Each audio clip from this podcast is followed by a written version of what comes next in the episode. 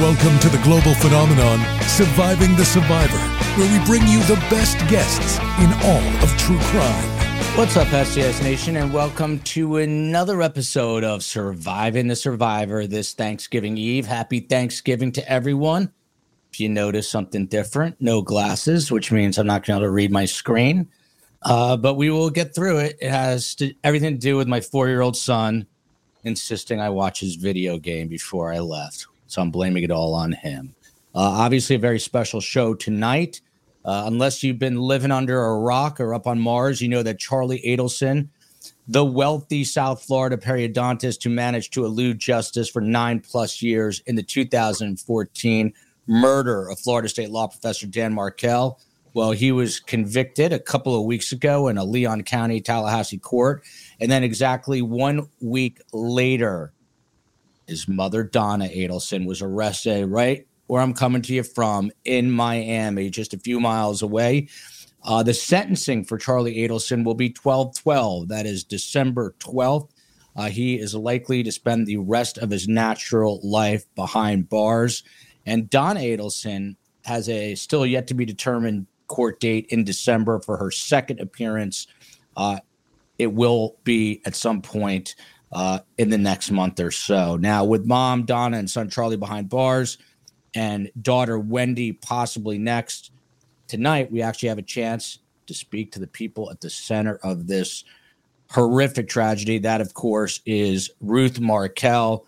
Grateful tonight that some justice is finally being served. We also have a very special uh, appearance from Phil Markel, who doesn't love to do too much media, understandably. Um, they are the parents. And of course, as you know, Ruth Markel is the author of The Unveiling, uh, an amazing book, book which explores the murder of her dear son, Danny. Uh, Ruth, how are you? And then we're going to bounce into some uh, some more details related to what we're about to do.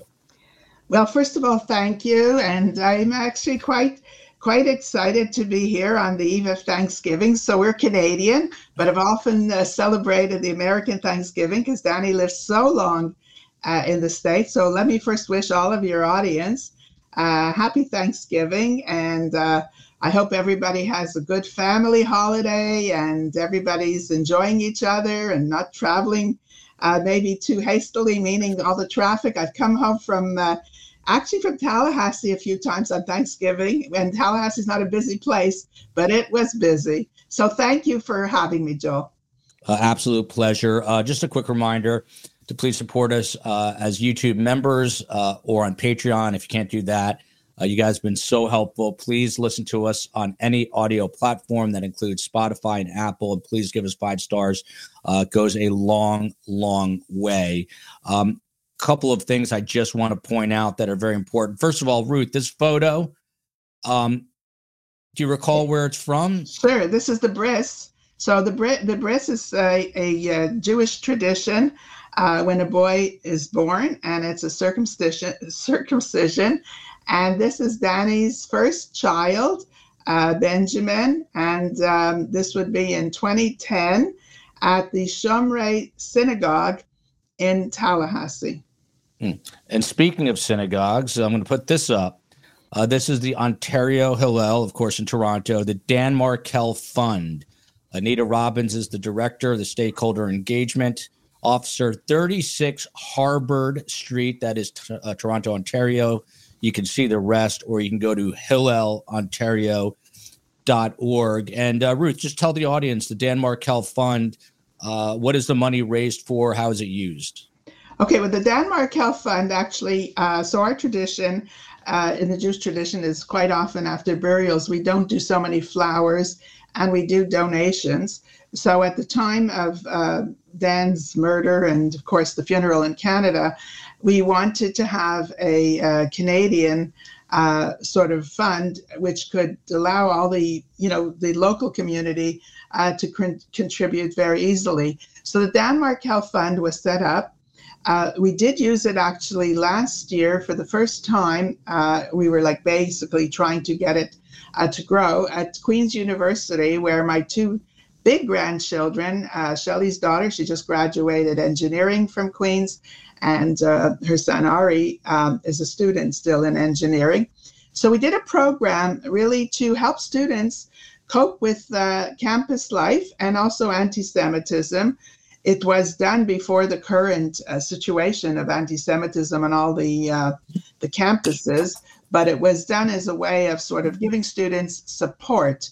And so they did a Friday night program where they slept over in a hotel and they had uh, different um, seminars and, and, lots of social gathering. And my microphone just fell down. Ruth, it is always something. So I'm going to hold that mic right here. You're hearing me okay, right? I'm good. I'm good. Uh, all right. Excellent. Uh, it is always something. So uh, that is the Dan Markel Fund. And then I'm going to put this up as well. We've got a lot of uh, things here to discuss. Uh, and I'm going to take this comment down. Uh, this is cocktails and conversations. Ruth, explain this, and I'm going to try to fix this little mic issue here. Okay, sure. So, um, as part of you know, besides going on podcasts, uh, there's a lot of opera and TV and everything else. There are some live presentations that we do. And uh, we did one recently in Tallahassee, just at the eve of the trial at the Shomrei Synagogue. I did one in Toronto. Now, this is one in Miami. So, any of the Floridians uh, who live south, it's not quite Miami, but it's Sunrise. Those of you know the area well. So, in on Wednesday, December 20th, we're doing something called Perspectives on Trial Life. It should be really interesting. Uh, Joel uh, will be the moderator, I'll be a speaker. Uh, Dennis Murphy, who uh, you might have seen on this program before, uh, with me is from Dateline and David Aronberg. So we're going to do it. I'm going to do the victim's point of view and, you know, more highlight the personal side. And uh, Dennis Murphy will talk about the media. And David Aronberg will certainly talk about state attorney, law enforcement. And Joel is going to keep us all in straight uh, conversation. and uh, speaking of Dave Aronberg, he, wa- he was going to be on the show tonight. Uh, he's on a flight back from Los Angeles, but he texted me midair, which is not surprising with Dave Aronberg, and uh, wanted to say uh, hello to everyone here and that he's super excited for this event. Uh, so, again, if you're in South Florida, Wednesday, December 20th, uh, please join us at 7 p.m. for this event, and we will post this on our Twitter page at podcast STS. Uh, Twitter is at podcast STS. And then on Instagram, uh, we it's at Surviving the Survivor, and I'll put up the flyer there so you can see it. Um, one other thing, a big friend of the show, great guy, is uh, JP Garrison. Dr. G explains, and he actually has a very interesting video that he just put up about six, seven hours ago, and it has to do with uh, Wendi Adelson's police interrogations, and he analyzes it, and it's uh, quite interesting. A lot of people have already reached out to me about this. Um, there's some things in there that people think would benefit uh, the state if they were ever to go to trial against Wendi. So that is Dr. G explains. Guy has the best voice in the business. So um, you heard Ruth say uh, this is really uh, all about Thanksgiving, even though it's not Thanksgiving in Canada, but it's Thanksgiving here in the U.S. tomorrow, and family and the spirit of the holiday. Um, so, got some questions, and I also have gathered some questions from STS Nation. Uh, keep in mind, Ruth really can't talk about specifics of the case she can really just talk to emotions, her feelings, um, but she has to be very limited in what she says. So if there is a question and she can't answer it, she's simply going to tell us uh, that she can't answer it. And I see a lot of comments uh, flooding in already. But uh, just to start off, and by the way, Phil Markel, who I happen to really like and I met for the first time up in Tallahassee, he does virtually no media. He does the big dogs like Dateline in 2020, but he gives a very short sound bite. Um, we have a 13 minute interview with him, and we're going to play it in just a few minutes. Uh, and you'll hear from Phil Markel, who was gracious enough uh, to do that, of course, Danny's father. But uh, Ruth, it's been a, a long nine years and a bunch of months. Uh, how has this horrific journey been for you? Is it getting any better in any way? Well, first of all, it starts out with a lot of trauma. We're dealing with murder, which is sudden, violent death, of which we have no experience. I hardly, uh, when I did my victim impact statement, I would actually say murder was never a word in my in my vocabulary. I mean, I know what it's about. So we start, you know, with a very strong, uh, horrific uh, shock And, you know, and it continues. There was, for the first two years, a lot of uncertainty and certainly um, a lot of waiting. I think if I ever had to take a, a game or a thing of way of patience, I think I have a PhD in patience. You know, we've waited a long, long time, and uh, and it, and it's not an easy journey in any in any way. Uh, you know, I often use the sort of uh, descriptions. Life for us is like a roller coaster. Roller coaster meaning you're up in terms of stress, you come down a little bit, and and so forth. So th- this is not a not an easy an easy uh, process. And although we've had tremendous support, which I'll talk about later, which is the grief part, the not the grief part, the support part, uh, but there there is a lot of grief, and your life is disruption disrupted. You know, none of my um, our personal friends are involved, and Shelley's family is deeply involved, and there's three. Uh, you know, they were adolescent young children, now they're older.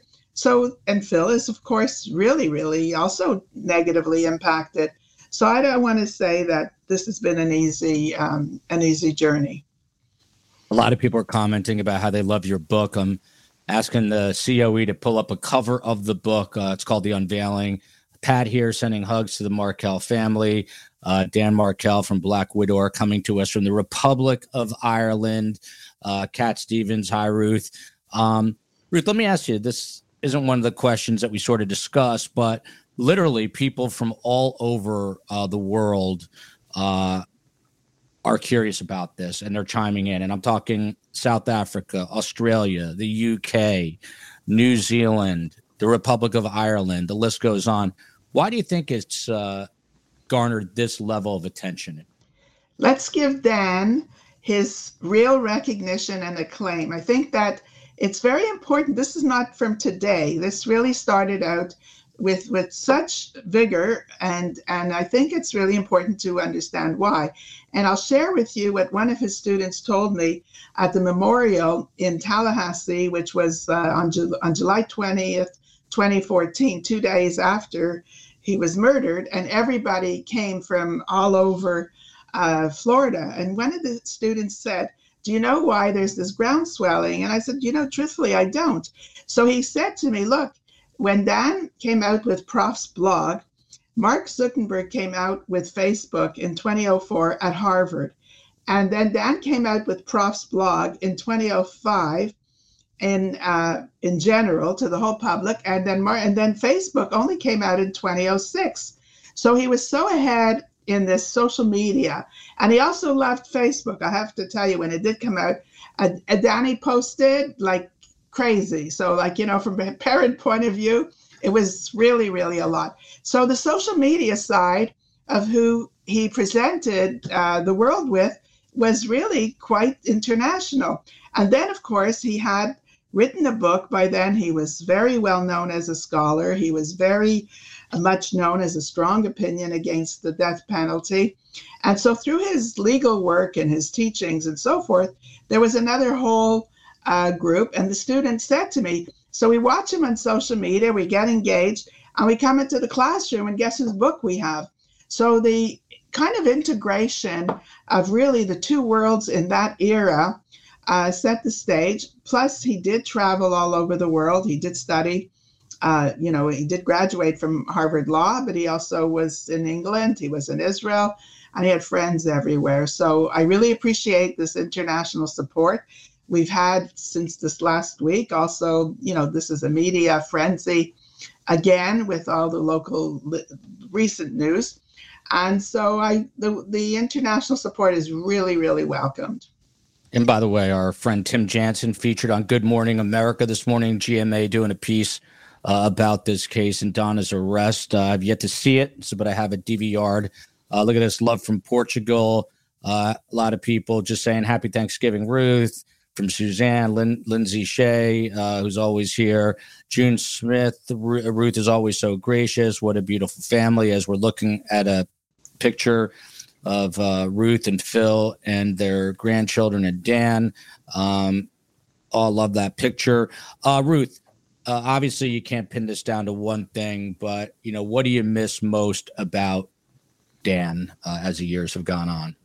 I miss most, and certainly even about American Thanksgiving, because it sounds funny. We're Canadian. Canadian Thanksgiving, just for your viewers to know, uh, was in October. But because Dan lived so much of his life in the States, we actually participated.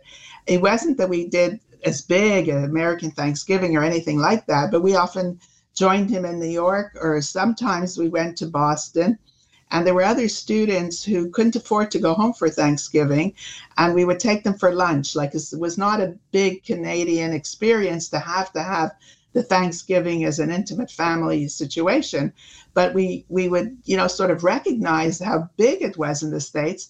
And just to talk about Thanksgiving for one minute, one year he was invited to a Southern Thanksgiving in the South, and that was like a highlight I think of his undergraduate years because it came back and he described you know how great it was, how different it was in the customs. So what I miss most of Dan is really the day-to-day communications. I don't mean he called me every minute of every day, but the ongoing relationships. And he was a great father. It's not just what I miss. I think what his boys have missed is so significant. And I think to me that that's really one of the biggest loss, the major losses, really. Yeah, I'm, I'm looking at all the comments. This is what I love about STS Nation. Um, you know everyone has their heart and soul in it, and they're all commenting. Beautiful family pick. Uh, happy Thanksgiving, Ruth from England. Uh, saw Australia in the in the chat. Happy Thanksgiving, Ruth, Joel, and STS Nation. Uh, what's up, Ryan? To you.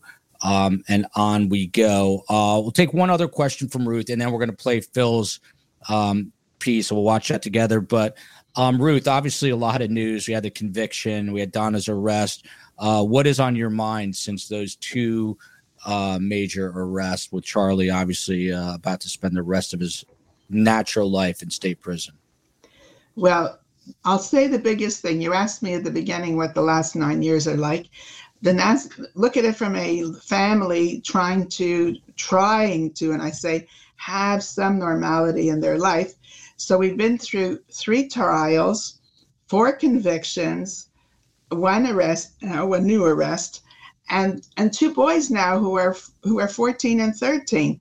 So to me, um, the last you know little while and the current what's on my mind are the boys. The boys now are really vulnerable. And I do want to say that I noticed and I really appreciate, I want to tell you also your community, a lot of the more recent comments uh, coming out when I just did Court TV here and I've done a lot of other media recently are really recognizing the importance of the children. So, what's on my mind is the mental health of two young boys who are 14 and 13 who just had an uncle convicted and a grandmother arrested. You tell me that that's not a big a big piece. So I have worries on my mind now, in addition to being so delighted about, you know, the blessings of the gratefulness of Thanksgiving. Yeah, and Ruth, I think other people are worried as well, and I don't know what uh, to what extent you could answer this, but Line Swimmer, thank you for your graciousness, Ruth. Please speak to measures to ensure your grandson's safety in light of deterioration of the Adelsons of, and of Wendi's likely disintegration and fear. Blessings. Um, you just sort of spoke to it, but if there's anything you want to add. No, I just really want to say that I, I really want to identify, you know, the story has had a lot of criminal, what I call glitz and glamour. You can't have written it any better in fiction, and everybody knows that. But what I do really start to see is the sensitivity to compassion about the children. And I think to me, this is really where I want to say thank you actually to the audiences now who are not so much caught up. You know, this criminal story is like a like a you, you like I said, you can't write it. And to the extent that everybody gets hooked to, you know, the content of where we are in the crime, I, I do want to just say that there there are families who are victims, children who are really impacted, and we have to, you know, kind of think about the most ways in which we can accomplish the the uh, concern, really, the actual concern for these young boys. Uh, perhaps the most important place, the epicenter, uh, comes from Norma Parish. Hello, Ruth. You show us all what a mother, grandmother should strive to be. I live in Tallahassee. where this crime happened. So we keep up with your legislative efforts and pray for you and your family as you navigate these difficult times. And then Fuzzy Puff giving us a super sticker, uh, which we appreciate. So thank you, uh, Fuzzy. And uh, big shout out uh, tonight. Speaking of what we're thankful for, I'm thankful for my beautiful wife, my three kids. Um, I don't know what this is about. Oh, my microphone. OMG, Joel. The whole mic stand fell down. It wouldn't be a show without some sort of little catastrophe like that. Uh, greetings from Canada. I was saying, uh, very thankful to the wife and my three kids, even my beautiful boxer Ethel. Uh, the COE keeps the ship righted, and uh, then we've got Space Coast in LA does behind the scenes work, and Steve Cohen, who knows Ruth super well. Uh, Steve is the master booking producer, gets us all these fantastic guests. He introduced me to Ruth. Uh, without Steve Cohen, uh, the podcast is a shell of what it would be. Um, Sabrina, God bless you, Ruth. Another super sticker here from Oxford. And Sabrina, uh, you are an awesome mother. Um, without further ado, uh, let's listen to Phil Markel. This is an interview I did earlier. Uh, Phil is very careful, as, as, Ruth is, about what they can and cannot say, especially in light of the fact that Donna was now arrested and there's going to be a trial uh, sooner than later, most likely, if she makes it all the way there. Um, Phil uh, took some notes. I gave him some questions in advance, which in typical news you don't do, but it's my podcast. So I make the rules along with the COE. And here is Phil Markel, uh, stand up guy. Here we go. Of course, the father of Dan Markel. Phil Markel, of course, the father of Dan Markel, has graciously offered to come on Surviving the Survivor. And I got to tell you, he doesn't do a lot of media. Uh, Phil, you shun the camera a little bit. Uh, you just don't like the uh, the spotlight, I guess. no, I don't. So first of all, I want to express that I'm a quiet person who tries to keep my thoughts to myself. But I've agreed to respond to a few questions out of respect to the media who've been really so good to us, and it's much appreciated. And we appreciate that so much, Phil. So, uh, first question to you um, How difficult have the last nine plus years been for you and your family? These nine years have been really very, very difficult. Uh, they've been unrelenting, constant reminder. Uh, believe me, I would not wish this upon anybody to lose a child, especially in the fashion that we did. Children get sick, they're born with illnesses, they subsequently die, uh, they can have an accident, all kinds of reasons why you could lose a child. But cold blooded murder, why? People lose siblings, etc., and you grieve, you mourn, and eventually you move on with your life. But our situation is so different and ongoing over nine years, and believe me, it's still not done. And uh, Phil, I have to tell you, I just finished writing my book today. It's going in uh, for final edits now. But uh, part of the reason I decided to write it was my mom lost a son herself, and uh, you know, I don't think she ever uh, necessarily properly grieved it. But I cannot imagine now, as the father of three, uh, losing a child. Um, this is also a difficult question. I think they all are. But what do you miss most about Danny? I know there's got to be more than just one thing. There is. so just I, I'm anticipating a signed copy from you of your book when it comes out. Hundred percent, hundred percent. My so honor. Dan left home at a very, very early age to go to Harvard University. Um, I miss visiting him in Boston or when he came home to visit with us in Toronto or at our cottage. Um, we spent many hours riding our bikes together, playing some sports, skiing, etc. And uh, these are all really things that I miss. But most important is whenever he came with his young children, and they were under the ages of three and four years of age, because he was taken away when they were three and four, he I'd, I'd sit and watch him play with their his kids and the joy, the laughter that he had in being a father to him. That to me is really very very important and what I miss a lot. I was fortunate enough to uh, meet you under very inauspicious circumstances, of course, and talking about uh, Charlie Adelson's trial up in Tallahassee. And uh, it's amazing uh, the grace that you and Ruth and Shelley have. Um, how tough was it to sit through uh, Charlie Adelson's trial and your reaction to the uh, verdict ultimately? Well, Charlie's trial is the third trial that we had to sit through and endure.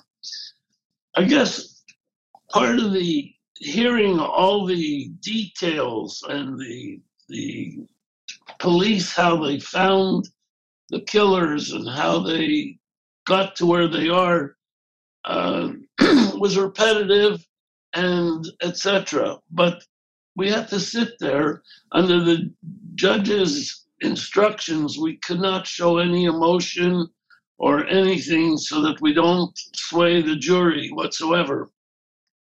So we had to sit there. And for example, uh, when we heard the story that Rashbaum brought up about this extortion, uh, I mean, I couldn't believe that. And I had to sit there like, uh, like a statue, it, believe me. And some of the other information, this is not an easy thing to do. But then, when the foreman was asked to announce the verdict, and we, Ruth and Shelley and myself, were holding hands, squeezing and just anticipating, and we had no clues to what's going to happen.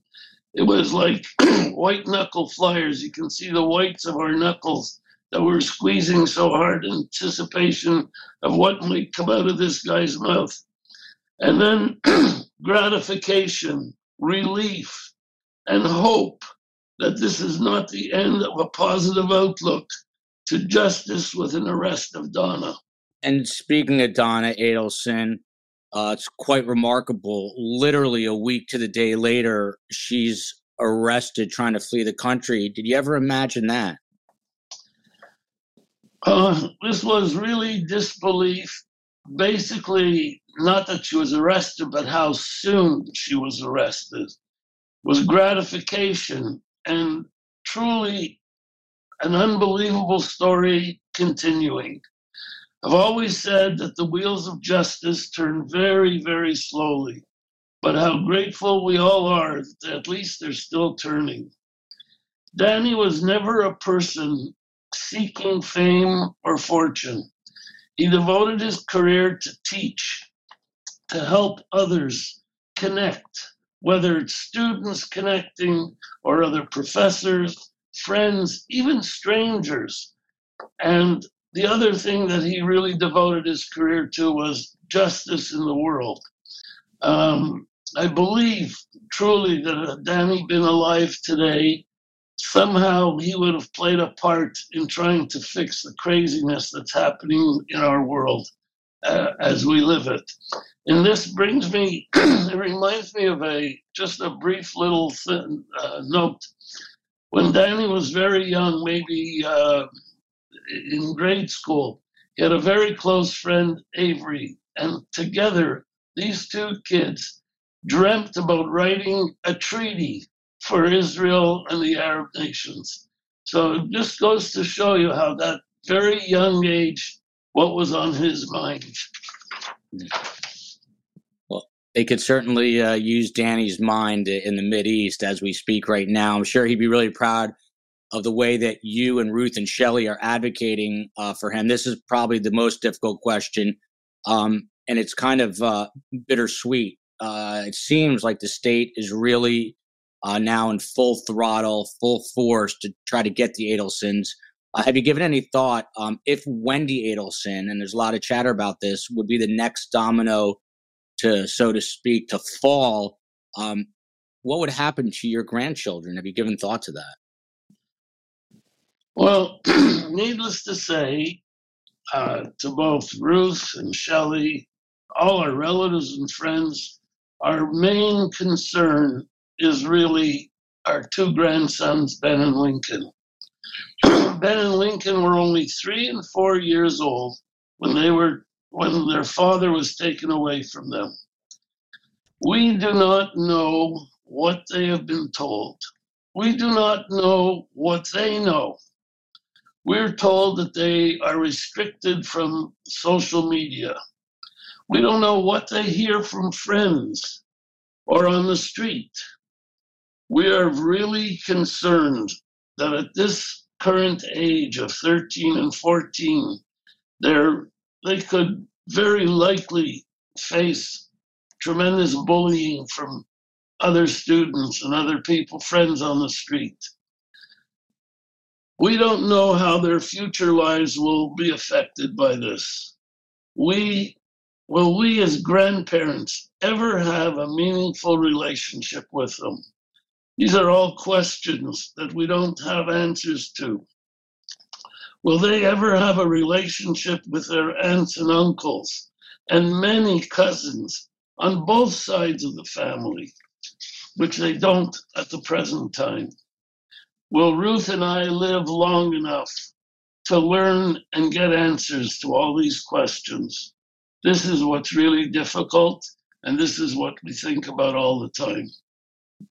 Uh, this is what I know our community thinks about uh, constantly as well.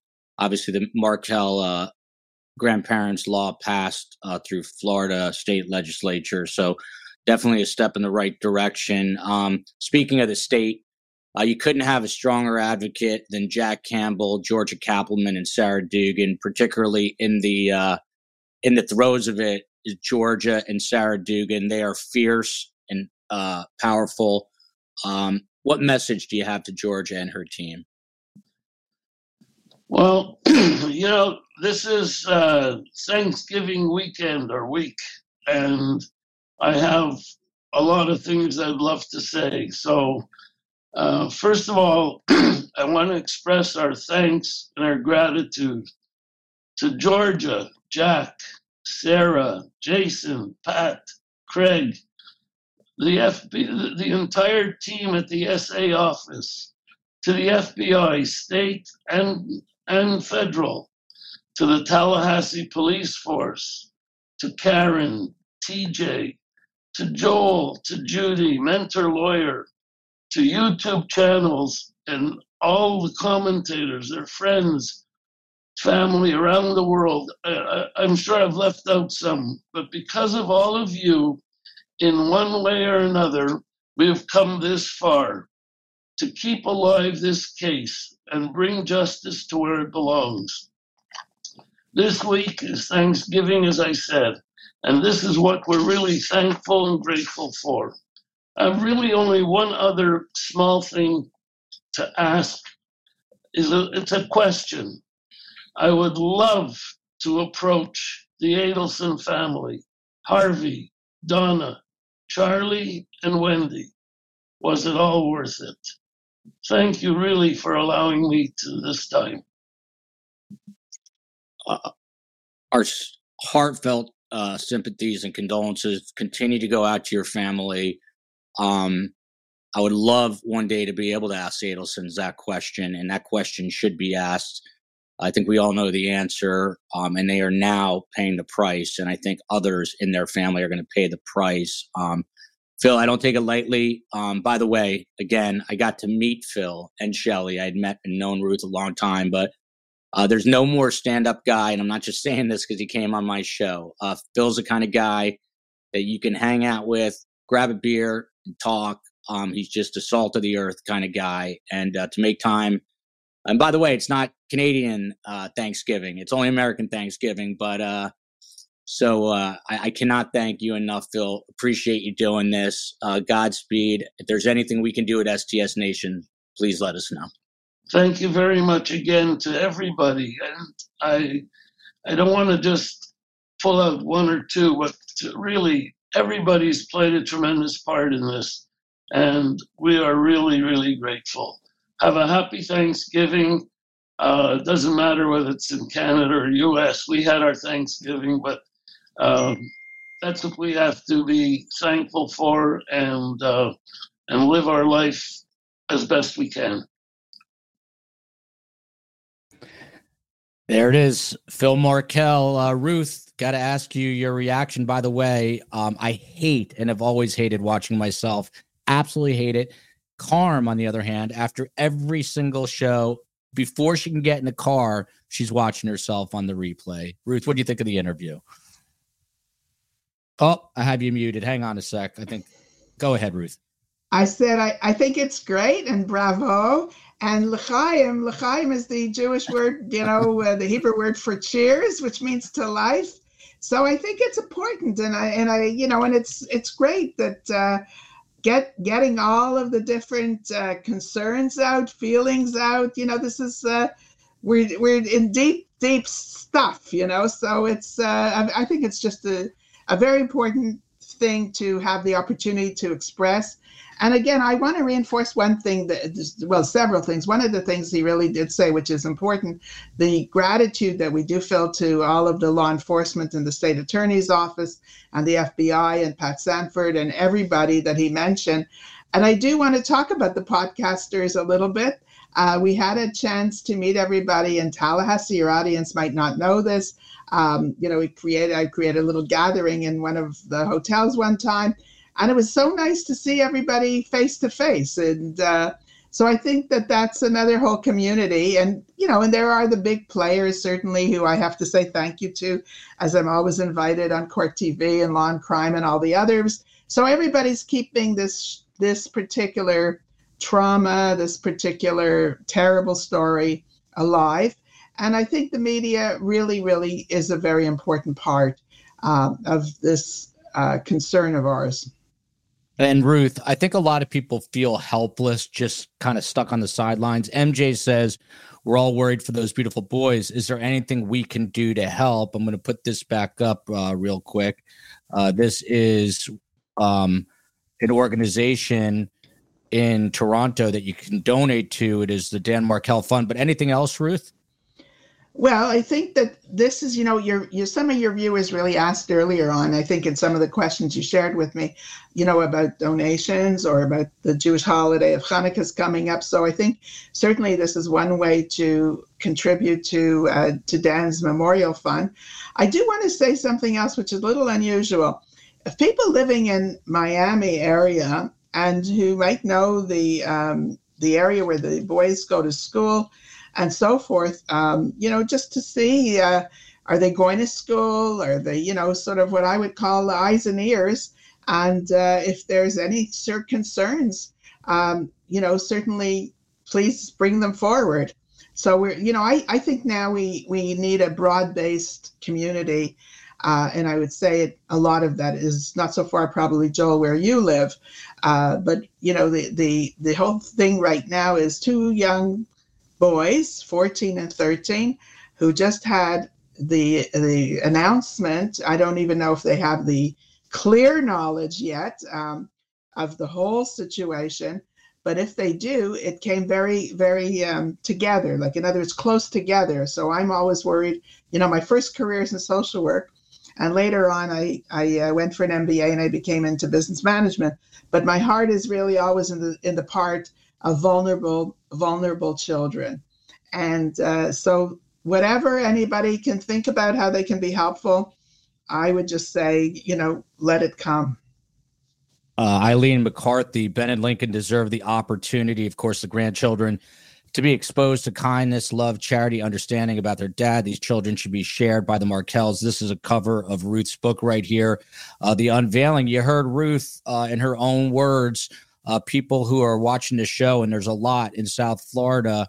Uh, if you know anything about the boys, and it's so heartbreaking because the Markels are kept from them. But if anyone knows anything about the boys, the condition that they're in, if they're going to school, um, and I, you know, I've told Ruth this before. I have a few friends that know of the Adelsons and are in similar circles, although they are basically pariahs in society. They're basically completely shunned.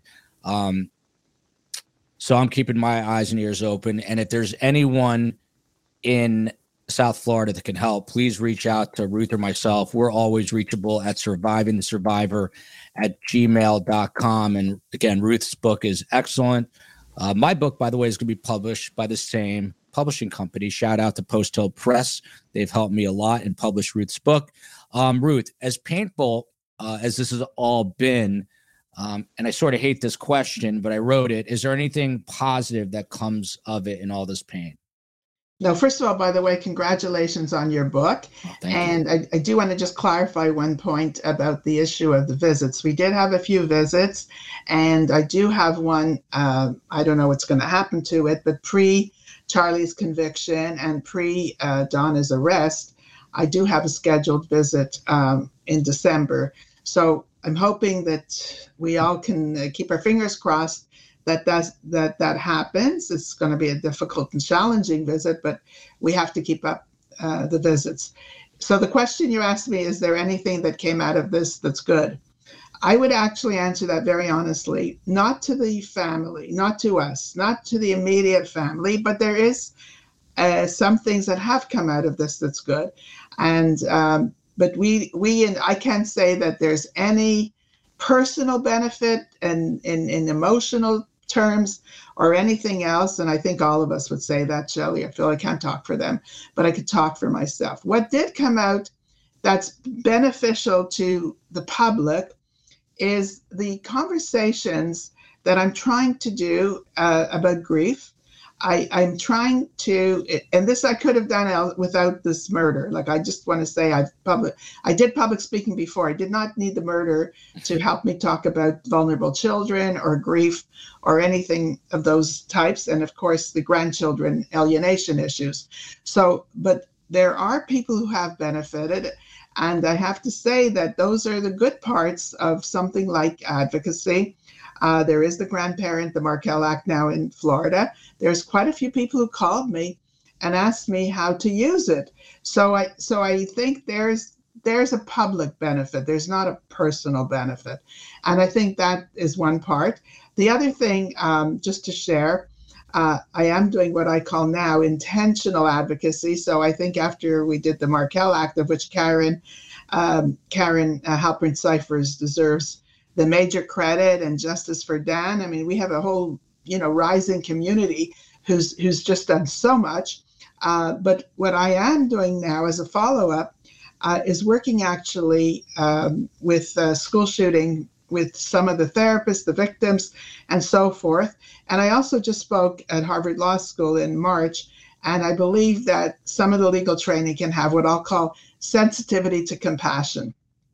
So this is how I'm furthering some of the victim the victim's issues.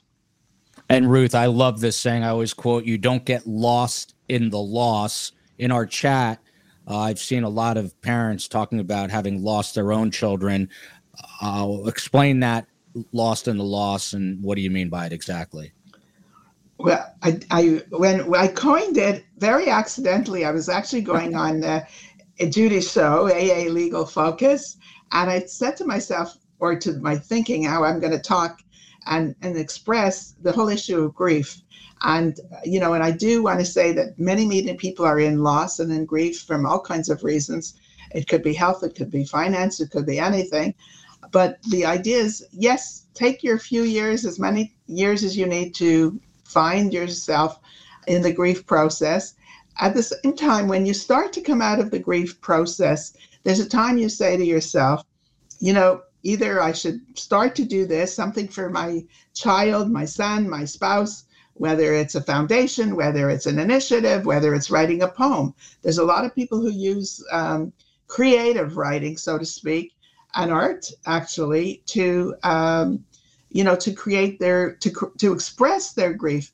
So the point I'm really making is when you start to have those thoughts, is really to take take seize of it and, and really do it. Like don't don't just sit back and sort of go back into crawling under the bed or in the bed, I should say, and you know, and feeling sorry for yourself. So that's the point, really, of don't get lost in the loss. Uh, Olivia Aussie Sheik says Wendi's day is coming. I pray that justice will prevail in this case those boys deserve to be in a stable home with a mentally stable family. Uh, I my it is my personal feeling that one way or the other they are going to get Wendi Adelson, and she is deservedly in a living hell right now, looking over her shoulder. But it is a double edged sword because she's also the mother, and Phil talked about that, uh, of the grandchildren. But justice needs to be delivered swiftly in that case. Meanwhile, Phil Ruth talked about at a very young age, Dan was already uh, negotiating some, putting together some Mideast uh, treaties as a before he was ever in law school. But what do you think he would say today about the way that you and Phil and Shelly have advocated for him from a legal standpoint and a human standpoint? I could talk about an interesting thing with Dan and me, which is, um, you know, this this whole issue. He would be very, very pleased uh, with me doing advocacy.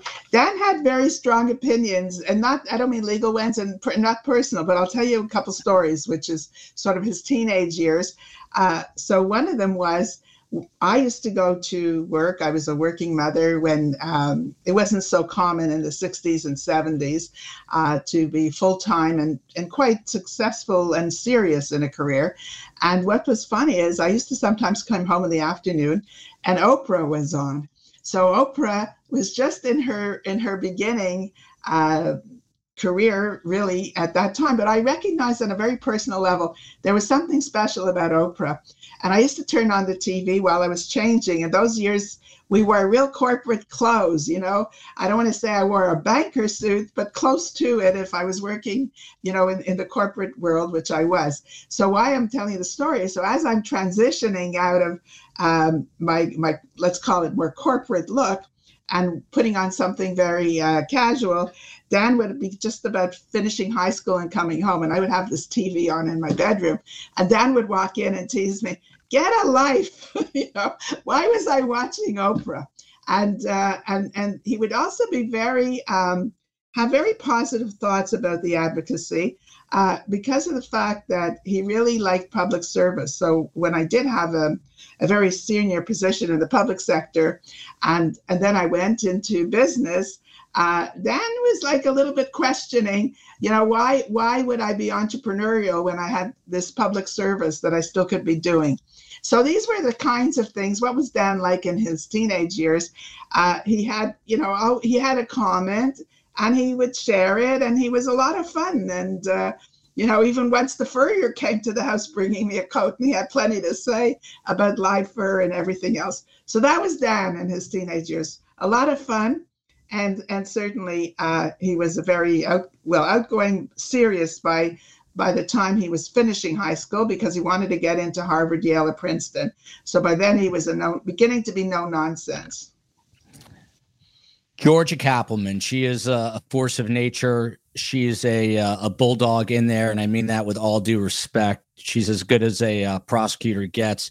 What's your message to her or Jack Campbell, Sarah Dugan, the team that is uh, you know, getting justice in this case finally, all these years later? Actually, I'm going to share with you, besides expressing my gratitude, something very interesting about them because I'm focusing on the children. So, in the first time before the arrest of Sigfredo Garcia, which was in May 2016, I was in South Florida, Florida with my Canadian grandchildren, visiting actually Wendi and the boys. And um, what happened was I always gave my information where I was in Florida, just as part of as Craig Isom at the beginning wanted it. Let us know where you are if you need help, whatever your situation is. Anyway, so I had this visit with the boys in South Florida, and Craig at the time uh, knew I was there, and they waited three weeks before they arrested Garcia because they wanted this this this visit to go through. So this is the first part of an amazing story. Now we'll go to 2022. On the April 20th of 2022, the public doesn't know this, we had our first visit uh, with Benjamin and Lincoln. This was after the act was passed. Not that we used it for Wendi, but she, I think she saw some, had some insight as to the fact that this is getting a little bit more serious. So she invited us, and um, she invited us to a bar mitzvah in June. And then I said I would like to have like a pre visit. So she said, come now, which was April 20th. So at that point, Georgia also knew that we are in, and so did Pat Sanford, really, very knew very well that we're in South Florida. But it was Georgia who actually told the team, we have to wait until they have the visit with the boys before we arrest Charlie Adelson. So, giving you some inside information here, we saw Benjamin Lincoln and Wendi on April 20th. Phil and I were down there. We got a call at the airport at six o'clock. Did you see the boys? Pat Sanford called. And we said yes. And then the next morning, 6 a.m., I got a call from Pat Sanford again. We just arrested um, we just arrested Charlie. So within 24 hours, we had this amazing change in our life circumstances. But more specifically, Georgia herself was the one who held back all of the law enforcement. This is what I've been told, and I would and I believe it.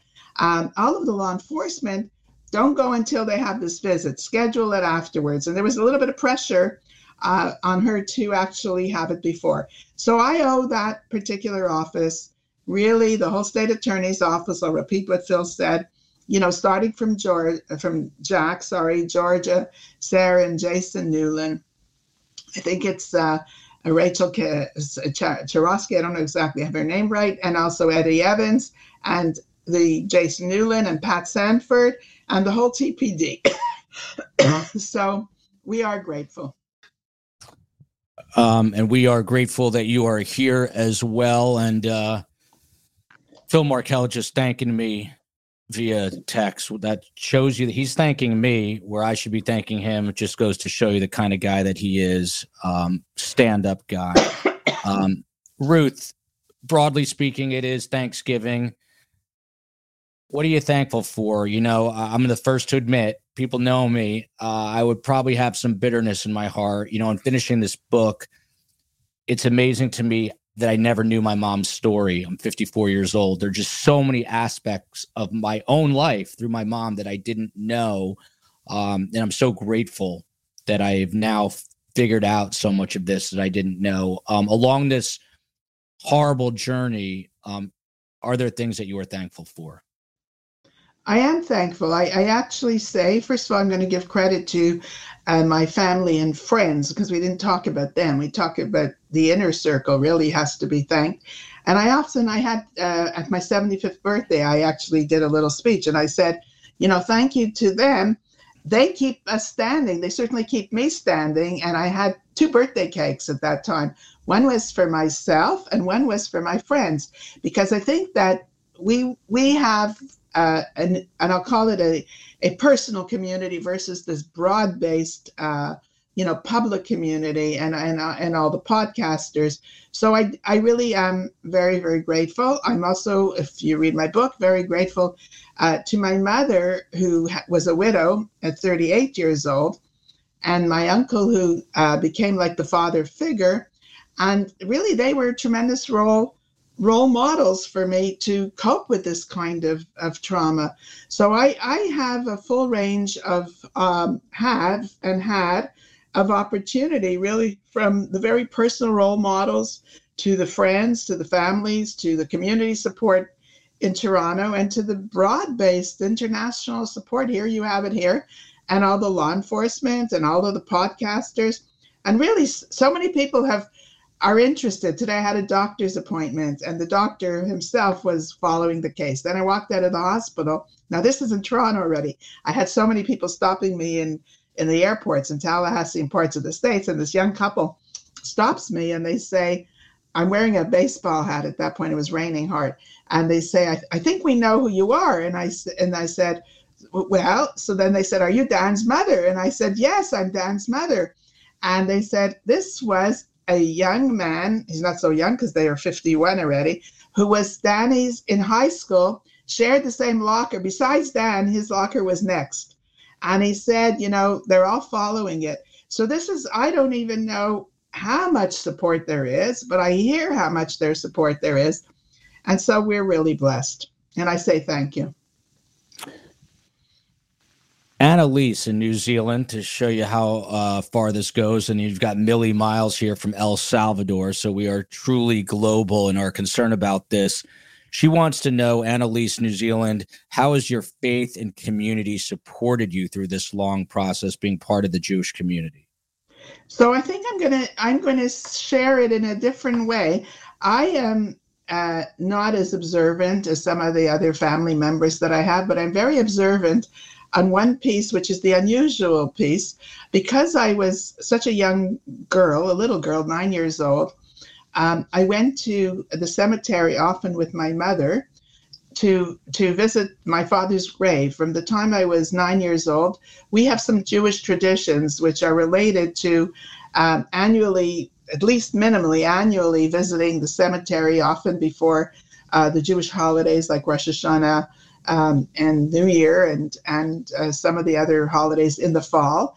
And quite often, people will go to the cemetery on the anniversary of the date, which would be like for Danny would be July 19th, on, but that's on the English calendar. But there's a Jewish calendar, which is another date. So my faith, I have used the tradition because I had it in me for my whole life to really um, continue my relationship with Danny, and and I would say on my part, it's not as communal. It's a very private thing and I go to the cemetery frequently, and I and I will say that those are the you know the real quiet, tranquil moments uh, that I that I feel and have the time to feel uh, the loss of Danny, and also really the grieving process. But there's times where I would share certain things. Like right now, I probably have to go in the next week or so and give him an update of what's just transpired. So, you know, it was the hardest thing for me to tell him that we couldn't see his kids for six years. So my faith is really not it, it's i would say it's not a public um, faith meaning i'm not uh, active in going every week to synagogue and so forth although i'm very active in the jewish community in a leadership kind of a way I, in past tense but i'm currently engaged in the jewish practices of a mourning and the rituals of um, of you know losing a family member. Ruth, I know this is probably something you can't overtly answer, maybe don't, don't even know the answer to, but a lot of people have been asking. You've got to wonder with all this news that Wendi Adelson can't be in her right mind at the moment. People are wondering if there can be a welfare check uh, through the police department. Is there anything you can speak to regarding something along those lines? I'm not, I'm not sure if I understand the question. If they're asking if the if the police can go over there, yeah, basically, they if they could do a welfare check to make sure the boys are okay. Well, I'm not sure it's the police's duty uh, to to do well, it. Yeah, there's child protective services. I yeah, there's here. child protective services, but there are also, uh, you know, like I said before, I think people who might know in the community, uh, if for me, like if the boys are appearing at school, I know what's behind that question, and the the question is a very complicated question.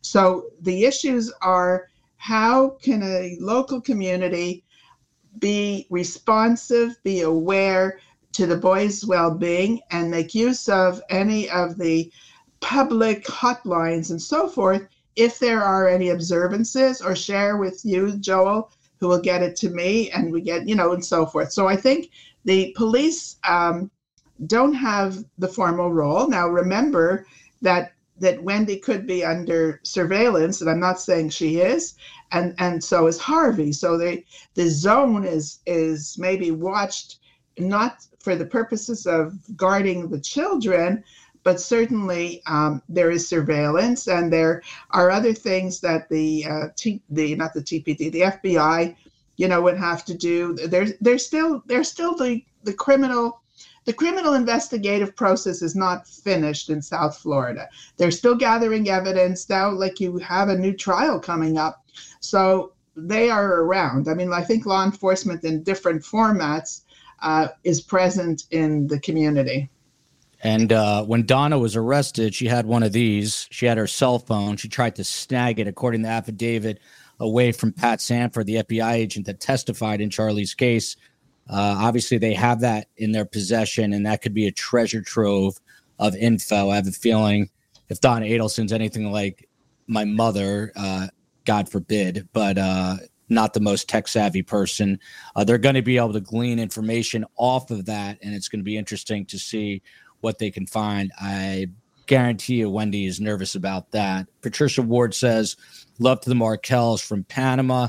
Brooklyn Pisola says Ruth needs our help. If you're just tuning in, if you're in the South Florida area and if you know anything about the Markel uh, grandchildren, Benjamin or Lincoln, you can reach out to us at surviving the survivor at gmail.com. Surviving the survivor g- gmail.com. Let us know what you know, but that's the state of affairs that even their own grandparents, Phil and Ruth, and their aunt Shelly don't know much about what is happening with the boys. MJ has a question, Ruth, and that is obviously we put up the charity here, but people want to know did he have a charity of choice or a charity that he was interested in before he left us?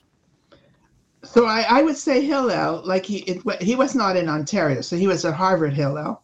Uh, you know, so definitely Hillel would be a choice, uh, you know, for him or in any community for that matter. I think there's a need today on campus life, which is another whole topic. So Dan uh, certainly um, was very committed to to Harvard Hillel. And Ontario Hillel, we we structured this, of course, as I mentioned earlier, as a way of remembering Dan after he was murdered. But it's the issue of campus life uh, that would be something that uh, Dan would be very interested in making sure that students are, you know, because he was a he was a professor as well, uh, sort of are safe when they're going to school. Uh, Roxanne says, Joel, it's procedural. The police do welfare checks aside from child protective services. That's good to know. Uh, you've got Portugal in the house. Shout out to my uncle Ron Waldman, who moved to Portugal and lives there right now. Ali79, who's in the chat, I think tonight, she says, uh, I don't have a question, but I'd like to convey a message to the Markels that STS Nation stands with them and offers our unwavering empathy, strength, support, and solidarity. Professor Markel was highly respected in his and his loss is felt worldwide. We'll continue to support the pursuit of justice and honor his memory. And then a question from Joy starts off this is probably a bit too personal, but how and where have you, Ruth, and your family found the courage, not just with the trials, but with facing the media, coming on shows like this, being on Dateline, being on 2020?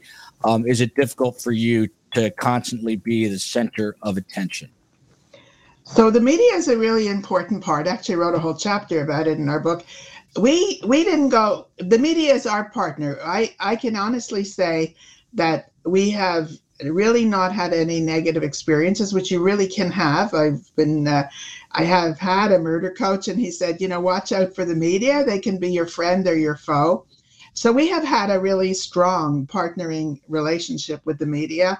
We didn't go out at the beginning. Uh, the first two years, as many families do go out uh, to express their loss, their concern, their grief, you know, on the on the media. We never went out, and we actually had the opportunity uh, through uh, Dateline in 2020 when we first weren't able to see the grandchildren. We tried with the lawyers, and then our next step was actually to go out on the media and talk about it to put some pressure on Wendi at that point uh, to to allow us to to see the children. Um, nothing happened from that experience, but we certainly have been uh, used uh, and, and involved with the media all the way through and um, and it's a supportive for us. It's right now been a, a support versus a challenge. And you talked earlier about your planned meeting. You don't know if it's going to happen with your grandchildren. Simcha Seeker, which means happiness seeker in uh, Hebrew. Simcha is a, a happy occasion. If you could get together with your grandkids this Hanukkah, what would you be most excited to do with them? I think we're at the stage now where they're big boys, right? So when they were younger, you know, we we had them at Chabad and in Tallahassee where they made challah like uh, bread and for Friday night and and stuff like that. You know, now uh, Lincoln, plays basketball. He's a very serious basketball player, and Benjamin has other interests. And in the heart of adolescence, so I'm not sure that they would be so favorable to sort of doing something of that nature. But we would, I was going to see them. I think it's actually just after Hanukkah, and um, and and uh, we hopefully we can get together and celebrate Hanukkah. And uh, Ruth, hope we're not stepping over our bounds. This is a super sticker from Bill Davis. A lot of people have asked this, so just tell us if you don't want to answer it. Totally understand. Ruth, looking back, were there any red flags, personality issues, narcissistic traits concerning the Adelsons that stand out to you now in light of all that has happened with this case? By the way, you're heroic to me. Thank you. I would say there were certainly challenges in different parts and stories. I don't think murder was ever on the horizon certainly in our thinking. If you, even if anybody has been through, and I'm sure many, many of your listeners, readers, and viewers have had, you know, complex family stories, but it doesn't have to end in murder. So that's my answer to that. Then there's um, a statement, and I don't have the person's name, so I apologize.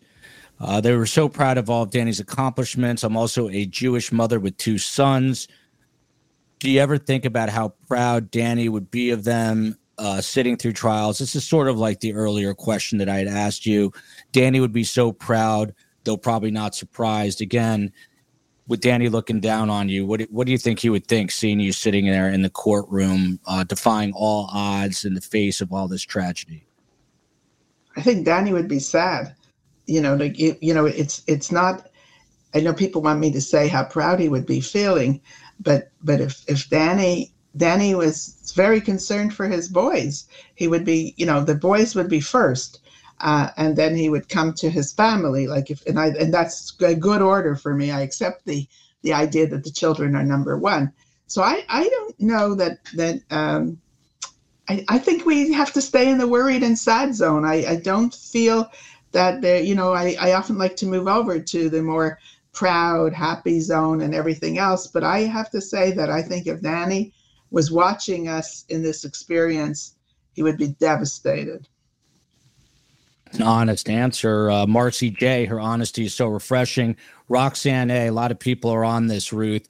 Well, welfare check by the PD. Please consider it. If anyone has Wendi's address, you can do it. A super sticker here from Allie who posed a question. Actually, it's a membership God bless you, Ruth, for uh, for y'all. Justice for Danny. Again, this is Ruth's book cover. Uh, this book is the unveiling. Please uh, read it. Lion swimmer Ruth, you're so gracious, intelligent, and present centered in life. That's important to be present centered. I don't always do that. What a wonderful forward moving answer about noticing patterns in the Adelsons early on. This is the event that we are going to be doing um, together with Ruth Dennis Murphy from Dateline, Dave Aronberg, the Florida State Attorney. I don't know what I'm doing on, on that panel, but that's going to be December 20th. One more time, Ruth, just tell people about it. Um, the print's a little small, so if they want to get tickets, what's the best way? Well, I think you just flashed uh, on on your screen. I think that they can see. So it's basically in South Florida. Some people from other parts of Florida, like somebody already told me they're coming from the Orlando area, but it's basically a it's a public event.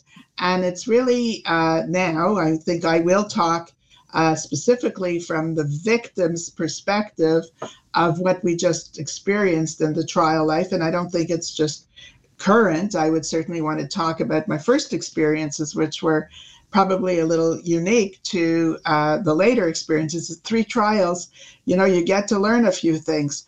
Uh, so not like your watch going off. that that was that was another story. So that was my third trial, where where my watch went off and and uh, I had my phone off. So those those are, but that was that is a perspective. Uh, but anyway, and um, and the serious part of really what what it means to be a homicide survivor. And then and then the other players they're so key like dennis murphy uh, will certainly talk about the media and dave aronberg who has you know this whole insight to you know how a state attorney's office works uh, and so forth. And of course joel is, is going to keep us in place and mediate and keep it short. So we're all we're all effective uh, speakers and moderated and uh, Ned Smith, who's got the best sense of humor. Joel's going for the cocktails. Can't say that I'm not. And uh, Miss We Lassie, look at STS Nation. I wasn't even thinking this. We're going to stream this event live. How about that, Ruth? We're going to stream it if we can live on YouTube. The COE can do that. Um, she can handle that if Ruth gives us permission that way i think it's us- it's not just me the my permission's not an issue. There's a you know there's it's a bigger permission issue but you'll get it i'm sure about you know the audience and everything else or it could be on a side a side part. But yes that would be nice. I am jumping the gun but we will try. We will try to stream it live so people who are not in south florida can watch it Gen X Granny, one of our awesome mods, Miami event, RSP for this event. Please contact Jafco Director of Development Operations, Shelly Gold at Shelly at Jafco.org. And you see the phone number there. And again, I'll post this on our Instagram page at Surviving the Survivor. Uh, for all show times, find us on Twitter at Podcast STS. We will inquire about recording probably not a live stream. The COE keeping me straight. Once again, uh, Ruth, thank you so much for doing this. You know that I am uh, humbled to have you and Phil on, and I know Phil doesn't do much media, almost none. Same with uh, Shelly. Yeah, they get him with short little sound bites, but you're not going to see a 13 minute interview too many places with Phil Markel. So I really appreciate him doing that, and uh, all the best wishes to you and Shelly. And if you have a final thought, now yeah, thank time. you, thank you to you. Your COE is your wife, and uh, and Steve Cohn, who's always been a, a buddy, and and really every all the other podcasters. We have to keep this community uh, tight knit, well working, and it's all in a positive direction. And um, I just want to say thank you, and thank you to your to your followings as well. So again, happy Thanksgiving, and we look forward to other opportunities to keep the world shaking up a little bit. Uh, we are all thankful for the Markel family this Thanksgiving. Huge shout out to them. And uh, with that, we will say, Love you, America. Quick programming note, by the way. Tomorrow, the COE is putting together a Thanksgiving special with best guests and members of STS Nation who are giving us little selfie videos. Uh, she's going to kill me when I say this, but if you want to give us a one minute video, surviving the survivor at gmail.com. She's going to edit them all together. And Burgess is in there, America's most respected detective, Phil Waters. We need to get Ruth in there too. Um, and get everyone involved. So, people, the deadline is in two hours. Surviving the Survivor at gmail.com. It's just a quick video, what you are thankful for this Thanksgiving. Right after this, I'm recording an interview with some of Charlie's former friends. That is going to air on Friday. So keep an eye out for it on Twitter. I'll, I'll announce that at podcast STS. Until then, love you, America. Love you, Tallahassee. Love you, Toronto, Ontario. Love you,